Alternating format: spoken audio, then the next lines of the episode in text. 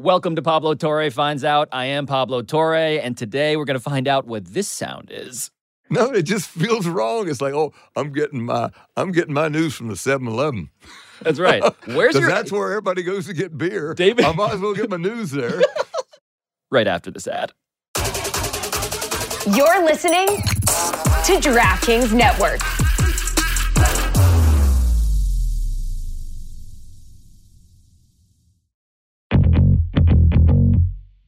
So this office, I want to bring people into the world of Pablo Torre Finds Out. Now merging with the sporting class for one special performance this week. Um, this office that John Skipper built has a fridge stocked with two things mostly. One of those things is cold brew. I have that in my glass here. Um, the other thing is a, a CBD infused drink that John guzzles all of the time. it's for mind and body function. And uh, uh, right at the top of my list of things I want is mind and body function. Not necessarily in that order. Oddly enough, it has no effect as anything with CBD I've ever ingested or rubbed or put on my body. I've never felt any effect from CBD. The pertinent substance is THC, not CBD. Correct. I've already found out more than I need to know. The drink's name, by the way, this is I, I enjoy them. The drink's name is Vibes with a Y. And so there's just a beautiful juxtaposition with John Skipper drinking Vibes with a Y. As I bring in John Skipper and David Samson, my usual co-hosts on the Sporting Class, the preeminent. Um, I w- so I want to describe it in a way that I haven't described it before, because on one level, yes, it's the preeminent sports business show that exists in America. Facts. On another level, on another level, it's sort of like rich guy OnlyFans. I wasn't aware that we had any fans. Oh yeah, yeah, yeah, Oh, yeah. I, yeah. I was aware of that, but I do keep my shoes on. No, we want to see the feet. Well, actually, we- not your feet. Literally, your feet are disgusting and have terrible. No, my feet are actually With- we'll very well coiffed. We'll show the picture on the YouTube channel and DraftKings uh, network, despite um, all of the things that'll do to our audience. Um, but the point is, we get access behind the scenes to what it's actually like to be a rich guy who has worked at the highest levels of sports. And your points of view, to me, it makes what we do together one of my favorite things to do in life. And it's because you guys open kimonos and we get real intimate, whether or not there's CBD oil rubbed all over those those specific regions. I, I'd like to just stipulate that I'm rich with a Y, not an I. R Y C H. And I'm actually going to change my name to S K Y P P E R. I would like to stipulate that working with John is a true pleasure because I've gotten to know him in a way that I didn't expect to when I worked with him in baseball when he was at ESPN, and I didn't enjoy being around him or seeing him because I just felt taken advantage of at all times.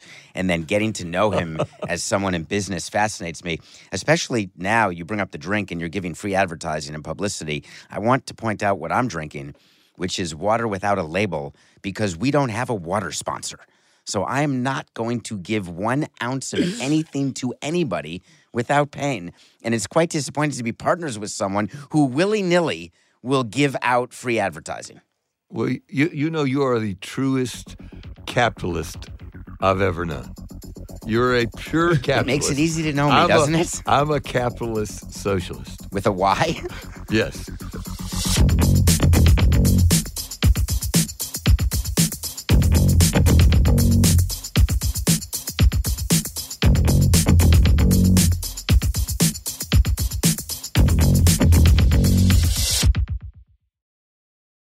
Pablo, you go first. You got to get this show on track. I know, I know. This is me This is what losing it's like. control. This is this is what it's like to hang out with John and David um, in this office.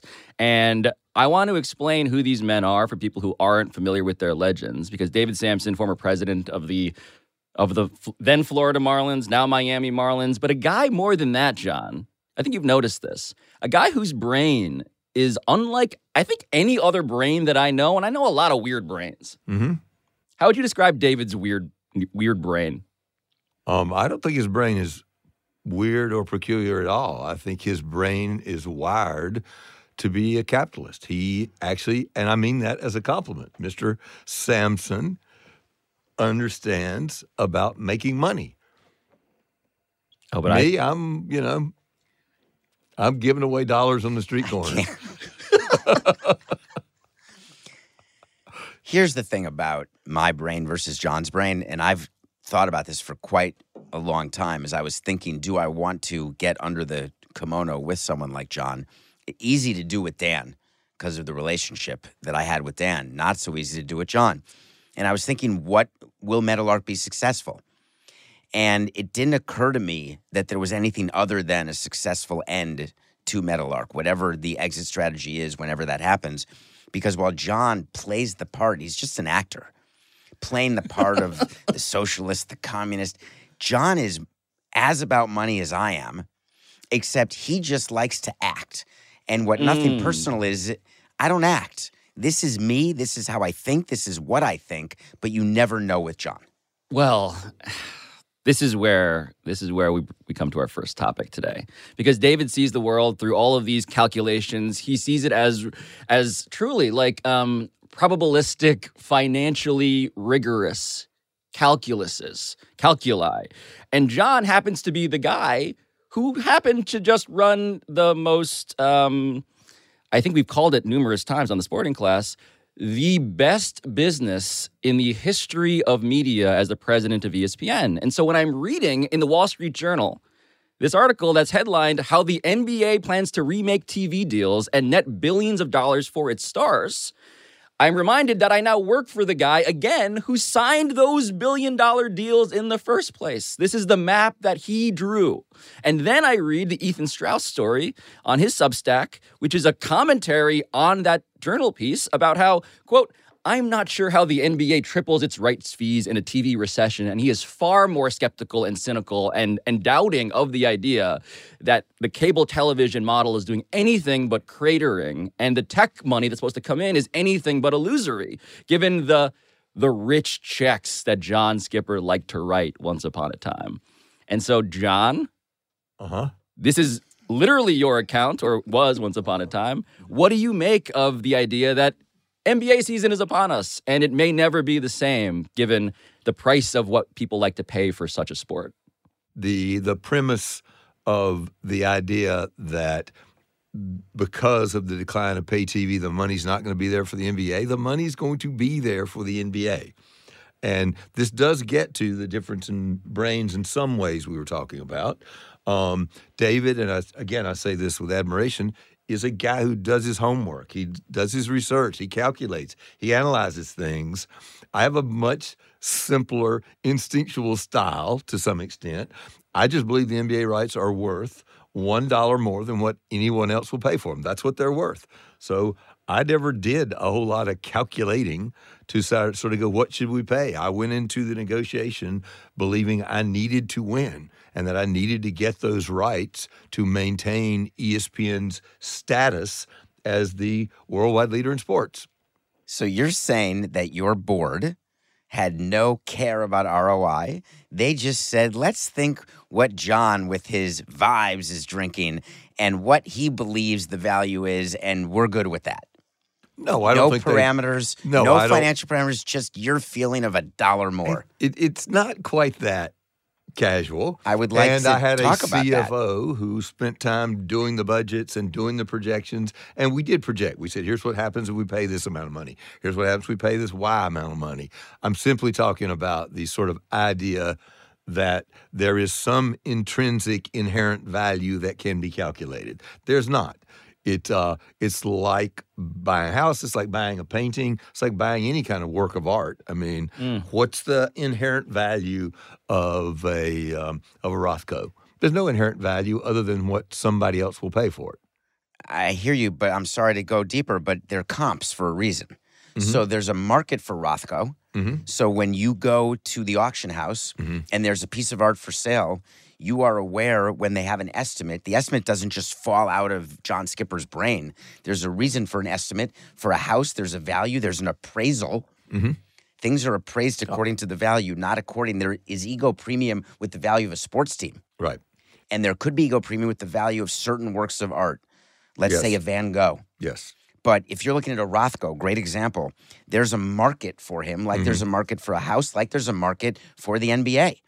And we're seeing already the possibility of Turner saying, hey, we're being priced out of this market, which happens. Well, so John, remind everybody, remind us what you paid for the NBA deal. What was the deal that you signed that's now up for expiration? Uh, the NBA deal was nine years for ESPN. I think it was an average annual of about $1.36 billion.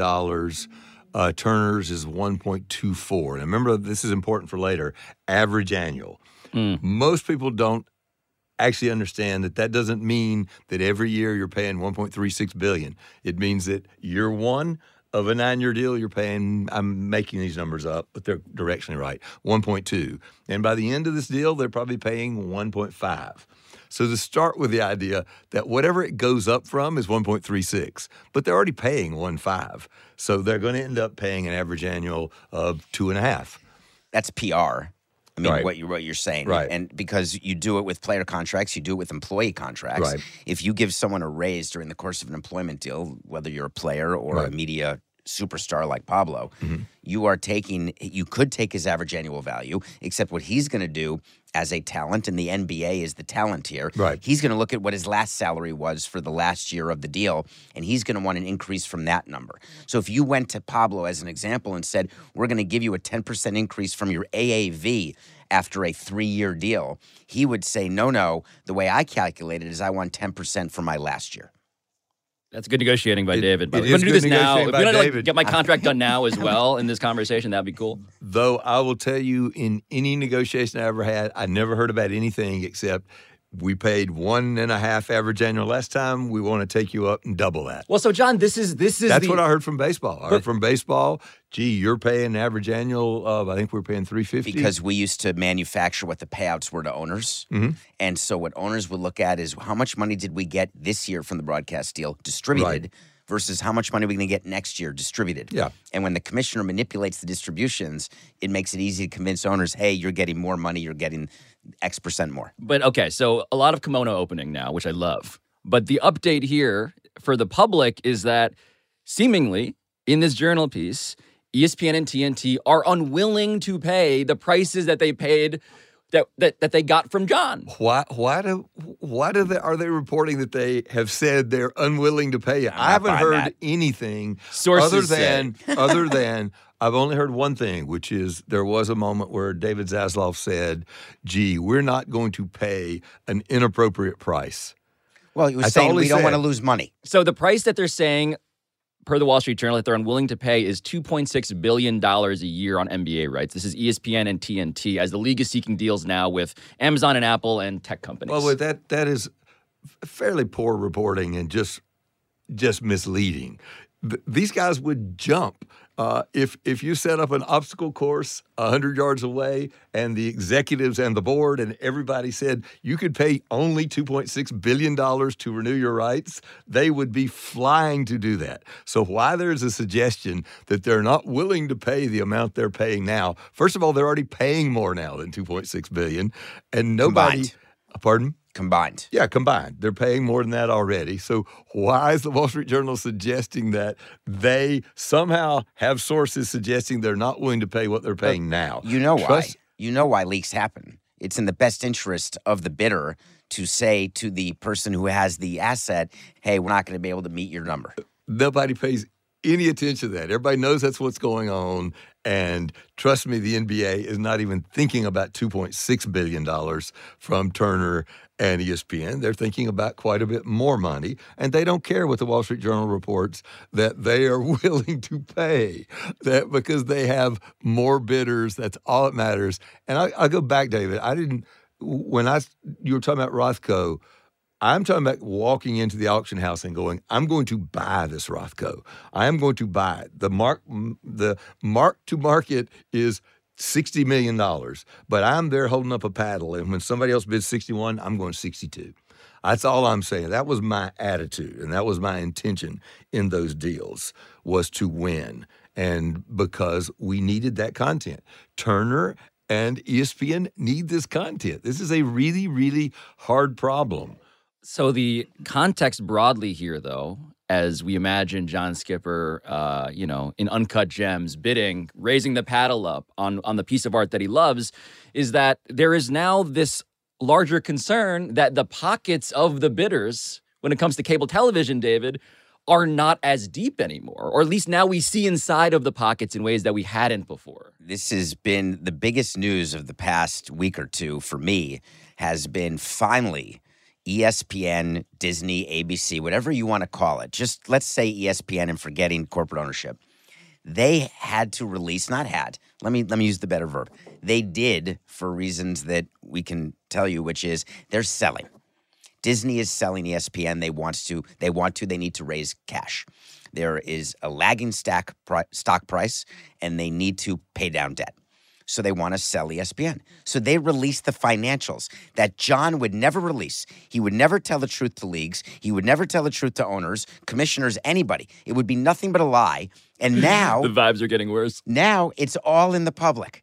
So what the leagues are doing, whether it's Adam Silver, your buddy, which on a side note, the There way you're carrying his water makes me laugh. Adam Silver is bending over backwards. He's rubbing stuff all over every joint, fixing the All-Star game, doing stuff with load management. What do you think he's doing that because he wants a better product? He's doing it because he wants the networks to be able to have something to attach to to offer the money that he wants.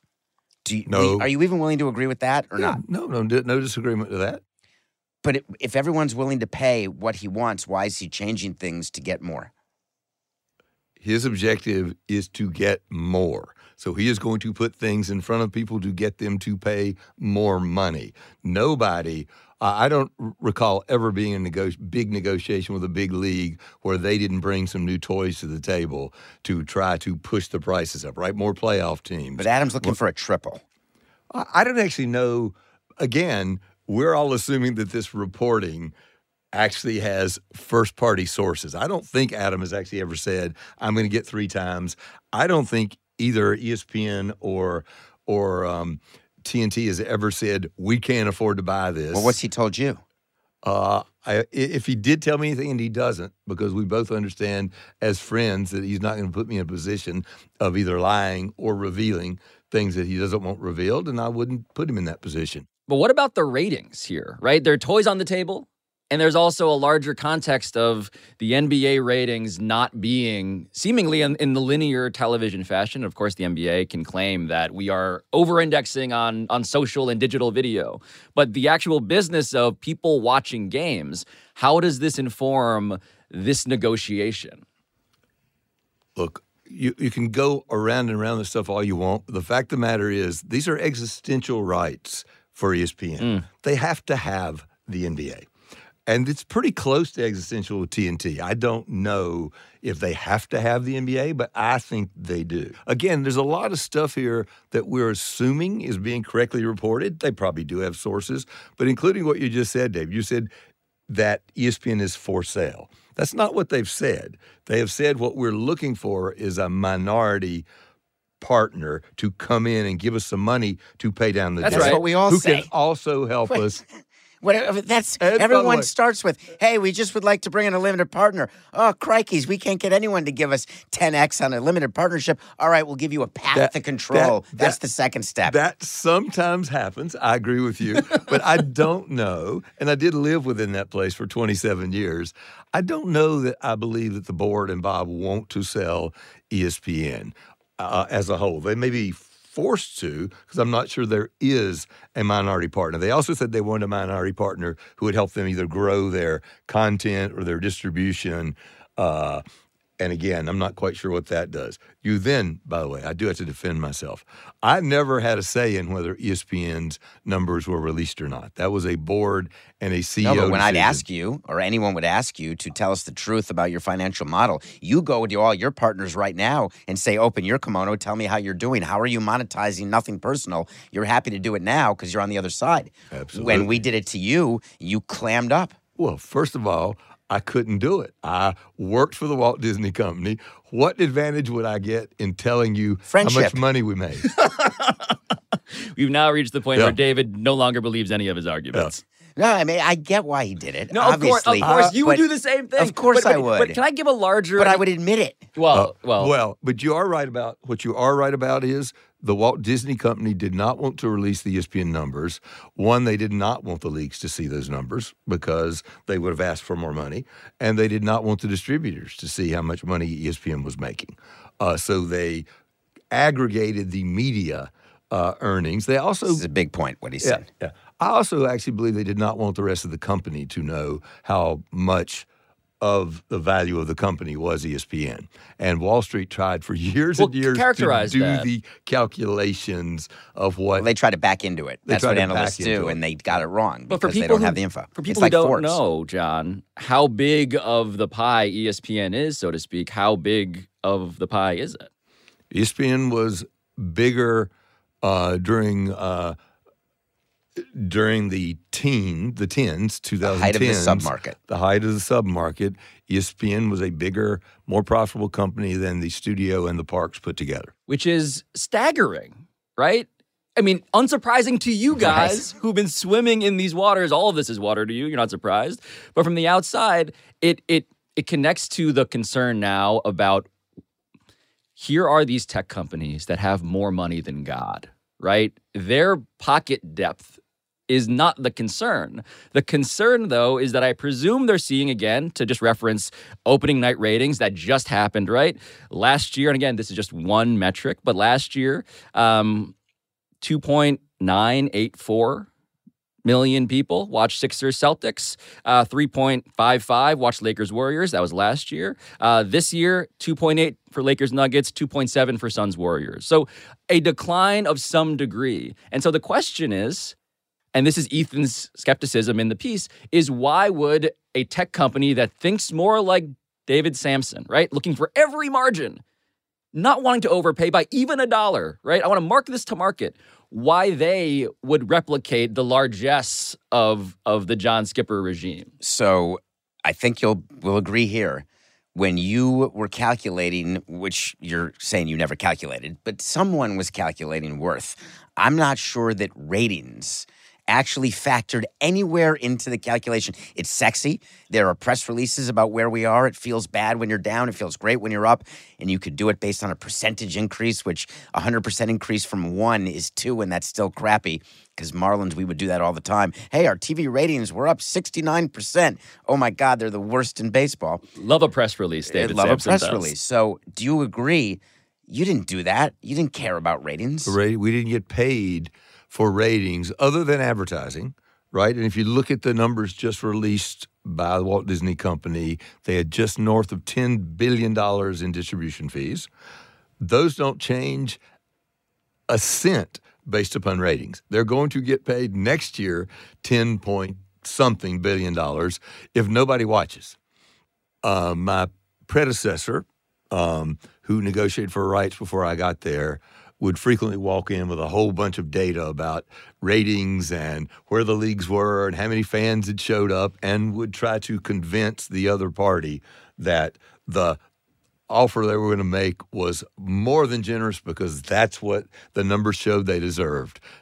Did you care about that in baseball? It's the same thing. It works both ways. Nobody cared. You never talk anybody into believing that you have the right position. That's one thing I never believed. I'm never going to talk the guy across the table from me into I'm actually right. You know, I really should get to pay you five dollars, not the seven you want. Did you? I, I win a ever convinced- negotiation. No, Uh, the way I negotiate is I try to make everything the other party's idea, and I try to get them to want what I want and have it be that they actually want it when in fact they don't know what they want. So I love doing that, and it's a great exercise to do. Yeah, that's uh, the first thing I always ask in any rights meeting was, "Tell me what matters to you." What can I do for you? Because then I'm going to give them most of what matters to them anyway. They're going to say, "Oh, we want games on." Because it mostly mo- won't matter to you. Yeah. So I, I would walk in and say, "What do you want? What what matters to you? I need to understand your priorities so Oh, I can address good. them." The first meeting we never threw out numbers. The first meeting was about finding out what they wanted, and uh, then He's a pro. yeah, recapitulating to them that, by the way, last meeting you said this mattered to you. Here's, in my offer to you, here's everything. It, of course, just gets down to, as Money. it does with an auction for a Rothko, it gets down to a paddle and money, which is why I say, and I don't, I, I, I think I come off maybe as more flippant and casual about it. I was very disciplined about it. I just never deluded myself that I was going to talk someone else into believing that what I wanted to pay was what they were mm. going to take, or that they should take my money rather than somebody else's more money. That doesn't happen. Happened one time, the Little League World Series. We got the rights when somebody else was prepared to bid more money because they thought it belonged on ESPN, which I appreciated. Wasn't a lot of money, by the You're way. a FIFA dream come true. FIFA dream come true. I was going to say. And Cinemax was never the same as a network for losing out on those rights.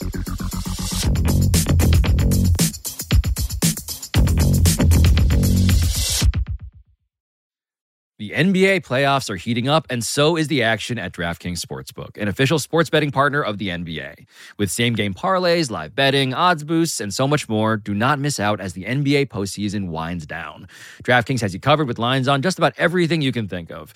I personally happen to love the player stat combos, particularly the points and assists and rebounds over under. And if you are new to DraftKings, you got to check this out because new customers bet 5 bucks to get 150 in bonus bets instantly. So what are you waiting for? Go and download the DraftKings Sportsbook app now and use code Pablo. That's code Pablo for new customers to get 150 in bonus bets when you bet just 5 bucks. Only on DraftKings. The crown is yours. Gambling problem? Call 1-800-GAMBLER or in West Virginia, visit www.100gambler.net. In New York, call 8778-HOPE-NY or text HOPE-NY. In Connecticut, help is available for problem gambling. Call 888-789-7777 or visit ccpg.org. Please play responsibly. On behalf of Boot Hill Casino and Resort in Kansas. 21 plus age varies by jurisdiction. Void in Ontario. Bonus bets expire 168 hours after issuance. See dkng.co slash bball for eligibility and deposit restrictions, terms, and responsible gaming resources. All right, so the spirit of share and tell, I should continually brand um, what we're doing here, is that we each bring in a story that we love or obsessed with this week. Um, that was a sports business obsession that clearly we continue to have, but I want to expand it so you guys can spread your wings a little bit. So, David, what is rattling around your weird brain? I've had a hard time this past uh, couple weeks, as many of us have, especially being Jewish. It's been difficult dealing with my kids, being dealing dealing with people with whom I work. Uh, the rise of anti-Semitism, the fact that I'm quite concerned with where things are in the in Israel and Gaza, and I'm trying to figure out how to come to grips with how I'm getting my information. And I'm struggling because I work with Coco, who's the producer of Nothing Personal, and he spends half his day telling me that what I'm reading is wrong. When I submit something to him, hey, is this really? Is this? I've gotten screwed so many You're times falling for the aggregators and the fake accounts. every day, and because I get my news on Twitter, on X, Yeah. and there was an article. There was the bombing, which this is a serious topic. The bombing in Gaza, the hospital bombing, where the thought was it was the IDF, and it turns out that it was a faulty bomb that was by Hamas. And the New York Times got itself involved in this, and they got involved because they reported something that turned out not to be true. And I was sensitive to it not just as a American Jew. I'm sensitive to it as a consumer of news, as a consumer of sports. Sports is easy for me to consume. There's a winner and a loser. I don't worry about a box score being incorrect because it's it's binary. The news is not binary as much as people want to believe it and as much as there's conservatives and liberals. I am far more a centrist where I view that there is that you can look at an issue from many different angles. And I'm trying to teach myself and educate myself using the news. And what's bothering me greatly is I'm losing my sources. And I don't mean sources as an investigative reporter. I mean sources who are teaching me and telling me what's happening because bad information in is bad information out. Well, so uh, just to clarify, though, what you're what you have been vexed by is the New York Times. Now, per Vanity Fair investigation, they acquired Slack messages internally from the Times. What the Times messed up was the basic reporting of the truth. What really happened here under time pressure in the fog of war, of course, but there was, at the very least, per Vanity Fair, like extensive back and forth, John, about like, we should do this. No, let's do this. There was a squad of people who were deliberating, as a newsroom does, on how we're going to report this thing. Well, and I'll, I'll need to clarify that I don't think anybody thinks Hamas fired the bomb. It was suggested that the Palestinian Authority, which was a different terrorist group, may have fired the bomb. The Yes. U.S. government has investigated and said they believe definitively that Israel did not send the bomb, uh, though they cannot definitively say who did fire the bomb. And it- by the way, fire the bomb. It looks as though it was some sort of um, misfire, right? That there was because Went it- up and went down. yeah, went up and went down within Gaza. Yes. So it didn't come from somewhere else. The Hamas The- government was the one that said this is the IDF. That was the source that they were relying on. And that, of course, is a bad source of information. But to this day, nobody knows exactly what happened. It clearly was a misfire within Gaza, but I don't think anybody knows. And the U.S., I think it's the CIA, but I'm not sure because my news sources may be, may be askew too. But some, the U.S. government investigated, says they support Israel's claim that they did not fire that bomb. I think that's generally accepted. I don't think people know who did or what happened exactly. It's not, I, I do blame the Times for, they, they should not have used Hamas as a source. That's a bad idea. However, it is a logical first thought that, oh my gosh, Israel is bombing Gaza now. A bomb went off in a hospital. Everybody knew that Hamas was hiding in hospitals and schools. And so it wasn't that surprising. But it was surprising the times fell for Hamas pointing the finger quickly to try to turn public opinion against. That's But- the scary thing. So what's scary to me is that I'm not just talking about what's going on in Gaza. I'm talking about what's going on in Maine. I'm talking about what's going on in New York City. And I have been jarred. I've been rocked to my foundation. You are part of the problem, of course. Uh, You're getting your news from Twitter. Why So- the hell are you getting your news That's from Twitter? th- and that's the conversation, David. Like so much of to me, I've been thinking about this a lot as I wrestle with the same things. How am I supposed to follow this mass shooting, this bombing, all of this stuff on this place where also I know, per Elon Musk's directives almost, it's just harder to find truth. And it's the place where we do silly, unserious things.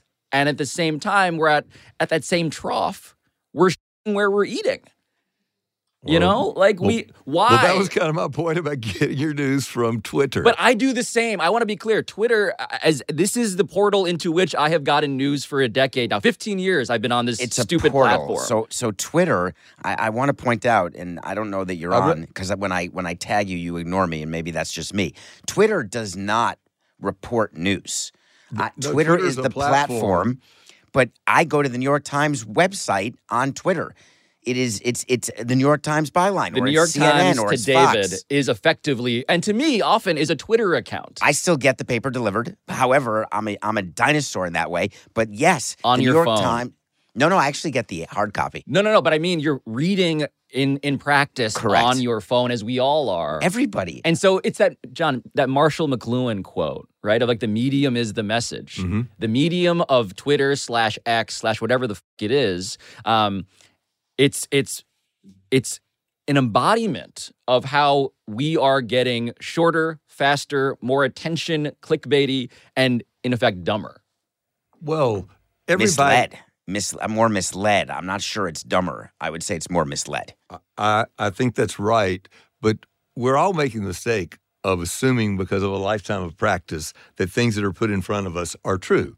Because for a long time, there weren't really mechanisms to effectively spread false information. You could lie to somebody. I assume you could write an op ed piece uh, to somebody. Now you can lie all the time, say whatever you want to say, and there's no consequence. And that's because these social media platforms have arisen and they have hidden behind, I forget what it was called, the act in which they say, I'm not responsible for, I'm not a publisher. You can hold a paper accountable, right? You can hold a physical newspaper accountable for printing lies. Section You can- 230. Yep. Section two. You cannot hold Twitter accountable. We we spend all of our time trying to convince them you should have standards, you should have fact checking. But of course, there is a large constituency that doesn't want that because they want to use these platforms to send misinformation, and you should not be getting your but news I on used Twitter. to view it differently, which is even a newspaper like the New York Times, they have an editorial section. Mm-hmm. That is opinion. It states it. This is not reporting the news. This is reporting the opinion of the author. And now they are being combined in a way that makes it so I can't tell the difference. Well, the flattening of all of it onto the same platform, essentially, it's just harder to tell opinion from reporting, truth from fact. And I want to point out that we started this conversation, David. What's been rattling around your brain is the New York Times' error. So, in deference to the internet, which I'm sure, as a as as as a side of this argument, is yelling, the New York Times just fucked up, and you're blaming Twitter. So, I want to get to that part, right? I didn't blame Twitter. Well, nor well- should you. It is the New York Times.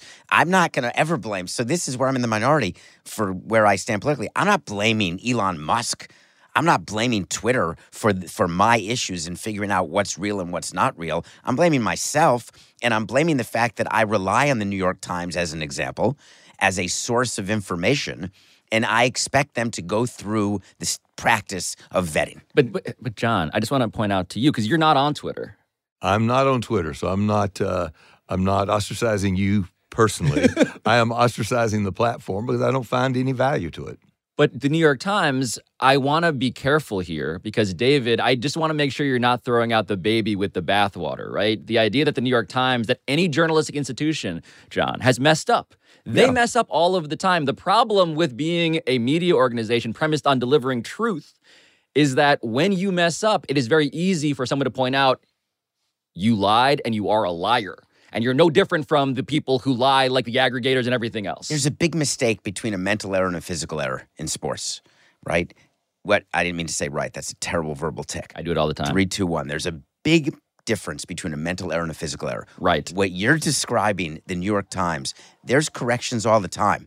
Those are just things that happen where you have a year wrong, there's a problem. What we learned in the Vanity Fair article is process. That's not correction. That's process. Oh, but we want process. John, I mean, as a guy who funded a journalistic enterprise at ESPN, I, I, the result is bad, and the process in this case specifically was also bad. But the process writ large of standards, newsroom, fact checking, editing, reporting, that's the only way forward to me. Is we need to save that. Yes, we do. And the problem is you have a large constituency right now which actually doesn't want to tell the truth. We just the, the just we have a new speaker of the House who doesn't believe Joe Biden won in um, 2020. Doesn't believe that there's climate change. Uh, doesn't believe burning fossil fuels causes any damage. You're missing the biggest one that he doesn't believe in. Uh, that, that women's bodies are their own. Yeah, I, I want to go back and actually defend the New York Times a tiny bit. They made a mistake, but it's generally a credible news source. Yes. I believe that 95% of what I read in the New York Times is accurately reported. You're right, David. They have a lot of stuff that they say. This is an opinion. This is I'm Gail Collins, and here's what I think about the new speaker. That's opinion. But most of what they report, I believe they've reported pretty accurately, and that they care and that they want to tell With the a truth. liberal slant.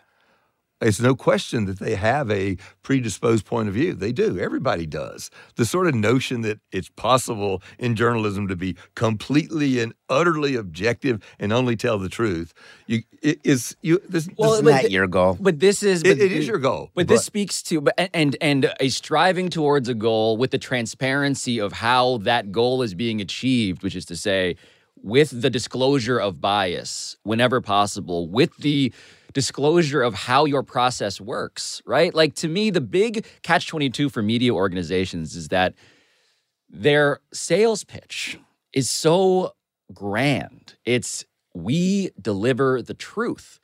And that itself is a false advertisement. It's really, we do our best as an organization full of fallible, biased people to deliver the closest thing to the truth in the fog of war and confusion on incredibly complicated subjects. Not as catchy as Democracy Dies in Darkness, No, admittedly it's but it's kind of what we need. Not kind of, it's outright what we, need. We have it. We just don't. People don't accept it. The- There are organizations which are trying. I believe. I have no. I believe NBC News is trying to report just the way you just said it. Uh, there are credible sources and there are non-credible sources, and smart people can pick and choose among them and find places where they believe they're getting better reporting. It's reporting. It's not. It's not even. It, it is news to a certain extent, but it's also just reporting. Except when Brian Williams makes it up.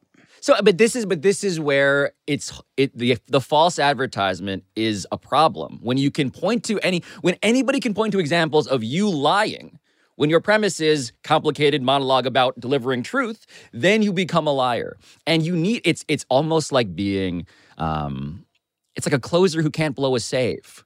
It's like a goalkeeper who can't allow a goal. Like the standard a news organization is held to because of its own standards is always higher than the person they're directly competing with, which now in sports, for instance, can be literally ball sack sports, which fools David all of the time, apparently. Pilots can't crash a plane. You don't get one strike. You don't get a blown save. You don't get a goal. But what if that plane is the thing we need to carry us to our next location? It that is- same plane. It is, and we still don't accept anything other than perfection. The thing about the truth is that there's nothing to agree on. It's just true. But give us a body, David, that has existed where there is consensus around. I, it, you got to go day back. of the week. There's certain things that we all accept, no matter where we stand. Yep. that are just true, and we don't question them. But it's eroded over time, where now the line, the bar of what we were willing to agree as true, is bottoming out. It's 12:47 p.m. Eastern right now. What time is it in Tokyo?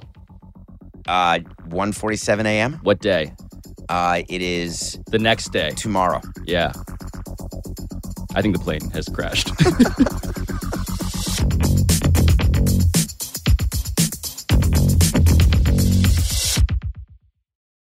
Sound the trumpets, it's horse racing time. So saddle up for action with DK Horse, an official DraftKings affiliate. Right now, new customers who download the DK Horse app can get a 100% deposit bonus up to $250. So just deposit $25 or more and complete the playthrough requirement. Wager on your favorite horses, then watch the races live right in the app. Download the DK Horse app now. New customers can get a 100% deposit bonus up to $250 when they opt in with code PTFO only on the DK Horse app. Gambling problem? Call 1-800-GAMBLER 18 plus 21 plus in certain states to open or access an account and a resident of a state where DK Horse is available. Eligibility restrictions apply. Void where prohibited. One per new customer. Match calculated on first deposit up to a maximum of $250. Deposit requires two-time playthrough of settled wagers within 168 hours. Bonus released in $25 increments. Deposit and eligibility restrictions apply. See terms at dkhorse.com. All right, so I promised a lighter subject.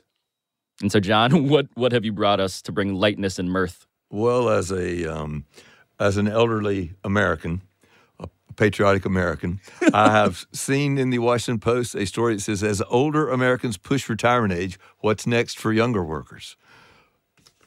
And this this uh, purports to explain that our country is now looking out of COVID for mature older leaders. Um, and it cites, you know, Mitch McConnell and Nancy Pelosi and et cetera, et cetera. And the It's not political right start with realm. Mitch McConnell. Yeah, Biden, Trump, undermining the argument itself. Terrible. But uh, I, th- this this to me is a whole uh, much ado about nothing. Really? It's- yeah. It's it, look at the turn of the 20th century. The median age for a human being was 40 years old. That's how long people lived. That was the lifespan. It's 80 years uh, when you start the 21st century. The average life expectancy is about 80. It's about doubled. Uh, it's not doubled because science and technology have helped us figure out how to live longer. It's because science and technology and medicine have helped to solve some of the things that killed us early. Right? In the Bible, it says you're going to live to be three score and ten. You've already cited that, or maybe that was Abraham Lincoln, but maybe it's him quoting the Bible. Often Um, confused. yeah. Never. But uh, but but the it is mostly about people just living longer and living longer, healthier lives, and deciding that it's more fun to keep working than it is to quit. Now, this is a luxury that lots of working class people don't have. Right? You're working construction. You're not deciding to push off your retirement age after operating a jackhammer for 30 for 30 years but you're doing something fun like we're doing here right now you just keep doing it Well- i'm 67 uh, i don't think about retiring I, it's a little personal for me as well my dad retired at 55 and he was never happier not working than he was working Mm. uh, and so i learned so many negatives. So what, what was that? He was never happier not working. He's upset was he, retired happier- at 55. Yeah, he, he he regretted retiring at 55. Well, we look at Hollywood now, by the way, in terms of people with the luxury of choosing: do I continue to to to work, quote unquote, work? Um, Robert De Niro is eighty, right? Harrison Ford is eighty-one. He's Indiana Jones still. There was this research group, the National Research Group in the Washington Post story, which pointed out, man, the average age of the actors in the top twenty actors that people say they want to see in a theater, the average age is fifty-eight point two. And are they all male? Um, only only you- three women made the top Helen 20. Mirren? Julie Roberts, 55, Sandra Bullock, 59, Angelina Jolie, 48. So, of course, also a male bias when it comes to this specific category. Big time. By the way, I did count in this uh, article. There are 27 mentions of older men and two mentions of older women. so yeah, this may just be about older guys like me not wanting to give up power and status. I didn't take it as people are loving working and they want to keep working. There's a whole group of people who are forced to keep So- working. I, I agree with that, but this this is about Martin Scorsese, Harrison Ford. It's about the um, it's a- gerontocracy. It's, No, about a- the gerontocracy. Yes, we're Yes, but I was telling you how I took the Uh, uh, article. no, of course, I, I'm of thinking about people working older for a different reason. You, But- you probably read it on Twitter, and and and consequently, it was it was just It's what- behind a paywall. I didn't read it at all. You read it aggregated by it was- Dov it was Kleiman. just what some jamoke thought was all it was. I don't know that word, but I just think I shouldn't say it. It's a word that a 67 year old man loves. It's a It- great jamoke. word, jamoke. Just means a knucklehead. A jamoke. okay. But the gerontocracy, right? The idea, and I, I, I remember I was on. This is this is a real look at me Louis moment. But I was on MSNBC the day after um, Dianne Feinstein died, right? Working at age ninety something, and I felt rude pointing out that it feels insane that anybody would be working at age 90, let alone the people in charge of our country. And so the the gerontocracy, right? How do we feel about it? As as just the trend line, I get the actuarial tables have changed for mm-hmm. humanity, for the species. But in terms of like who we are turning to for the leadership, I guess literally the leadership here, Well- that's a little worrisome. Th- though you could argue we're not turning to them, they're refusing to go away. yes. Uh, Wait a minute. They're elected. Hold on. Are they elected? I must have. They- it, I must they- have it wrong. They must not be elected. Some they of them are elected, but as you know, Appointed? getting reelected in safe seats, which is what most of them are now, is a foregone conclusion if you're in the right party. And uh, that's what happened with with the fact that our political leadership is this old. I'll actually separate. I don't care that our action heroes are old. Doesn't matter. Agreed. Because it doesn't really have any consequences. But it does matter that the people running our com- country are too old. And uh, while I am the oldest person here, easily, uh, I do think there should be man- mandatory retirement age for justices and for That was the appointment I was referring representatives. Yes. and and even for the presidency, right? And while What about CEOs? while we're getting to choose them, we're going to be choosing between an 81 year old and a 78 year old. Only if we make that our choice. They're primaries. Well, you and I, but to to be fair, while you we can pretend that there may be democracy in action, and somebody, a bunch of people might go to the polls and vote for Nikki Haley instead of Trump, or vote for Pete Buttigieg instead of Joe Biden, they're not going to. What's the, only mandatory names- retirement age at Meadowlark? Uh, none. My intention here is to stay in front of everybody's career else's, uh, to be a blocker for everyone else's career aspirations for at least 20 more years. You're a dream come true.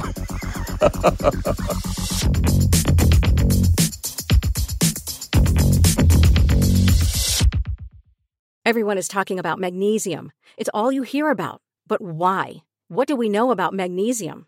Well, magnesium is the number one mineral that 75% of Americans are deficient in. If you are a woman over 35, magnesium will help you rediscover balance, energy, and vitality. Magnesium supports more than 300 enzymatic reactions in your body, including those involved in hormonal balance. From functional medicine doctors to mental well being and female hormone experts, we all know that magnesium is the one mineral to improve all aspects of well being and health. But which one? Magnesium Breakthrough from Bioptimizers, the trusted choice recommended by leading experts with seven best absorbed forms of magnesium to ensure your body receives the support it needs for overall well being. Go to bioptimizers.com slash balance today and use code BALANCE10 for 10% off. Support your journey to wellness at B-I-O-P-T-I-M-I-Z-E-R-S dot com forward slash balance. Magnesium Breakthrough from Bioptimizers, your foundation to optimal health and vitality.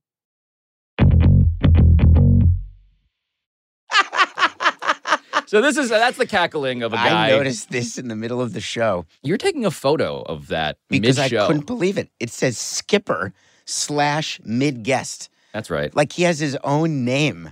Yeah, yeah, yeah. It's mid guests, mediocre guests, Well, and then the greatest you know, guest. I'm I'm not only s- blocking other people from uh, moving up in their career. I'm staking a claim to this chair right here, I'm guest one. You're skipper. or mid guest. No, you're not mid Okay, guest. all right, okay. we're going. Let's go. Well, this is this is how we end the show is we say what we found out today. And David Samson has found out that the labels next to our chairs remind him shockingly of the hierarchy of this company in which he feels incredibly devalued. But what did you actually find out today, David? Wait, are we going to edit that? Because that is actually what I found out. I thought that was the whole point of what I found out. Because I sure didn't find out anything about him. So Once again, what I found out is the the retirement and the hierarchy and the ego is definitely making me examine my future. Mm. Oh, I'm definitely in your way, career wise. no question about that.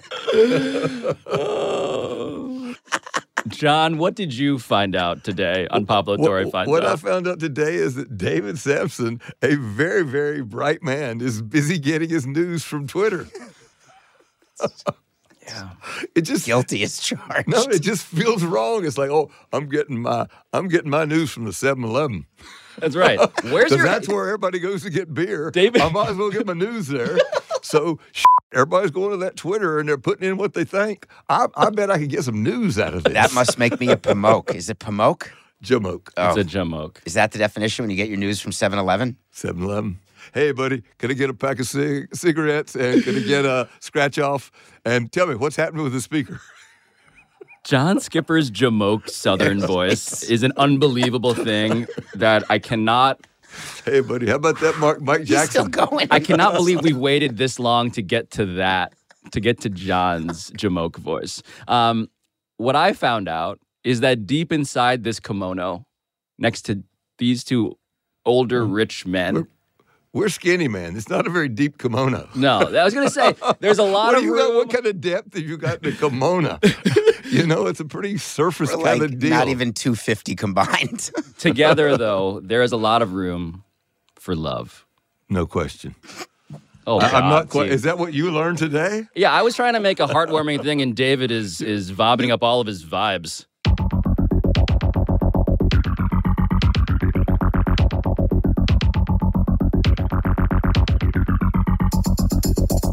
This has been Pablo Torre Finds Out, a show that has way more producers than David Samson's show.